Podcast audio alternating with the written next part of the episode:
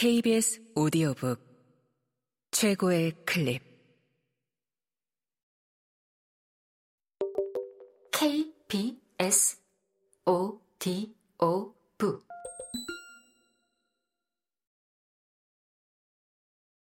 닷다의 목격. 화성의 플레이볼. 최상희 지음. 성우 나인의 일금 팀의 일과는 단조로웠다. 후 호텔 헬스장에서 개인 체력 훈련, 오후 구장 적응 훈련, 저녁에 잠시 전략 회의 후 다시 개인 체력 훈련. 긴장한 가운데 조용하게 시간이 흘렀다. 그날도 마찬가지였다. 화성에 도착한 사흘째 구장 연습을 마친 뒤 버스를 타고 호텔로 향하고 있었다. 문득 주우는 이상한 느낌이 들었다. 버스가 낯선 길을 달리고 있었다. 게다가 평소와 달리 굉장히 빠른 속도였다. 이상함을 눈치챈 건 주은만이 아니었다. 버스 안이 술렁이기 시작했다. 우리 어디 놀러 가요? 누군가 큰 소리로 외쳤다. 와와 하는 함성이 터졌다. 이상했다. 조용히 하라고 윽박질러야 할 코치의 목소리가 들리지 않았다. 그때 앞좌석에 앉아 있던 양복 차림의 남자가 통로로 나와섰다. 버스에는 늘 외교부 직원과 화성인 의사가 함께 탔다. 호텔에도 외교부 직원들과 보안 요원들이 교대로 근무하며 상주했다. 그런데 처음 보는 얼굴이었다. 착각일지도 모른다. 주는 직원들 얼굴을 제대로 본 적 없었고, 봤다고 해도 기억에 남아있지 않았다. 줄 세운 양복에 짧고 깔끔한 헤어스타일. 직원들은 죄다 비슷해 보였다. 단정한 얼굴의 직원이 침착하게 말했다. 여러분, 일정이 다소 바뀌었습니다. 걱정 마십시오. 여러분은 안전합니다. 왜 안전하다고 말하는 걸까? 주은은 야구공 솔기를 손가락으로 문질렀다. 옆자리에 앉은 미란이 젤리를 하나 입에 넣으며 중얼거렸다. 야, 나 왜 갑자기 엄마 몰래 놀러 가는 기분이냐?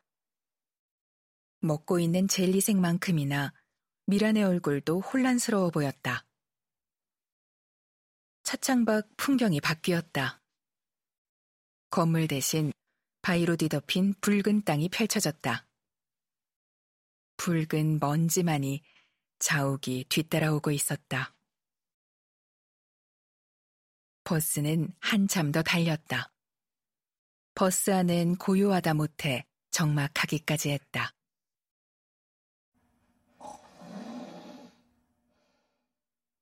가끔 요란한 코 고는 소리가 정적을 깼다. 이 상황에서도 잠들 수 있는 배짱이 주우는 어이없기도 하고 부럽기도 했다. 9회 말 투아웃, 만루 상황에 마무리 투수로 등판한 것처럼 주우는 입이 바짝바짝 탔다. 예고도 없이 버스가 멈췄다.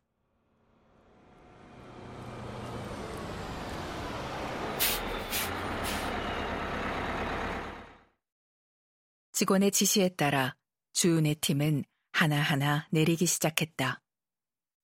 맨 마지막으로 주은이 내리면서 보니 감독과 코치가 앞좌석에서 누가 떠매가도 모를 정도로 깊이 잠들어 있었다. 계단을 딛는 주은의 다리가 휘청했다. 시선을 멀리 둔 탓이었다.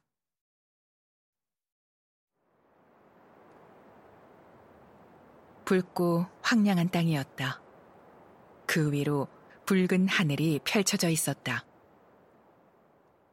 19명의 선수들은 상자 속 병아리처럼 바르르 떨며 한데 모여 있었다.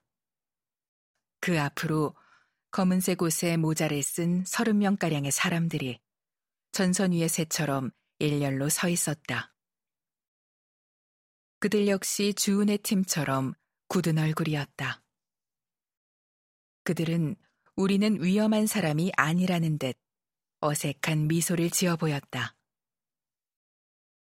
지구에서 받았던 수많은 훈련과 교육 중 이런 상황에 해당하는 지침이 없었기에 주은은 어떻게 해야 할지 알 수 없었다.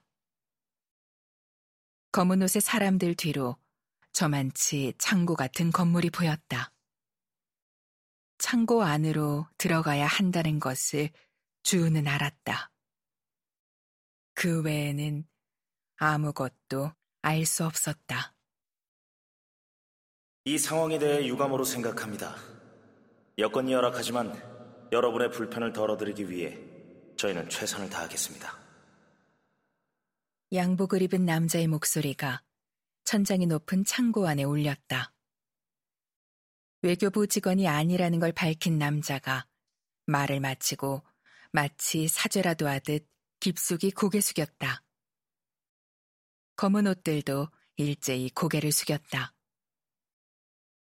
남자의 말에 의하면 주은의 팀은 납치되었다. 납치라는 단어에 19명의 인질들 사이에서 울음소리가 터져 나왔다. 주은은 입술을 지그시 깨물었다. 그러지 않으면 울 것 같았기 때문이다. 당연하게도 주은은 무서웠다. 남자는 유감스러운 상황까지 온 이유를 차근차근 설명해 줬다. 남자가 말하길 그들은 뉴시티의 평범한 시민들이었다. 평범한 시민들이 납치범이 된 건 1년 전 사건 때문이었다. 1년 전 뉴시티 외곽. 광산에 딸린 빈 창고 안에서 사체가 발견되었다. 시신의 상태는 처참했다. 장기까지 파열될 정도의 심한 폭력과 성폭행 흔적이 있었고, 직접적인 사인은 교살이었다. 피해자는 17살의 여학생이었다. 그렇게 잔혹한 사건은 뉴시티에서 드문 일이었기에 초유의 관심이 쏠렸다. 수사가 시작된 지 일주일 만에 범인이 밝혀졌다. 하지만 경찰은 범인 검거에 실패했다. 범인은 지구에서 파견되어 광산 조합에서 근무하던 남자로 그는 범행 직후 사표를 낸 뒤 지구로 돌아갔던 것이다. 범죄자 검거와 강력한 처벌을 요구하는 시민들의 탄원이 빗발쳤다. 하지만 지구에서 범죄자를 돌려보내지 않았다. 범죄자 귀한법 때문이었다. 사안에 따라 지구인은 물론 화성인까지 범죄자를 지구로 인도할 수 있다는 법이었다. 용의자는 지구에서 재판을 받았고 무혐의로 풀려났다. 이 사실이 화성에 알려지자 귀한법 폐지를 요구하는 시위가 일어났다.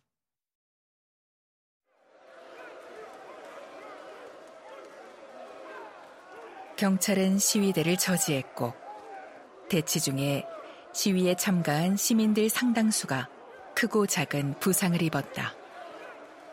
시위는 진압되는 대신 더 격렬해졌다. 인권단체와 학생들, 학생들의 부모들로 시작됐던 시위는 어린아이와 거동이 불편한 노인을 제외한 뉴시티 시민 대부분이 참여하며 대규모 시위로 번졌다. 경찰의 무력 진압도 강도를 더했고 이 와중에 시위에 참가했던 정치인 한 명과 인권단체 직원 3명, 그리고 시민 5명이 체포되어 지구로 보내졌다.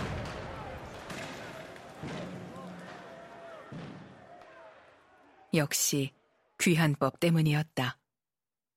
지구로 송환된 시민 중에는 17살 난 학생도 포함되어 있었다.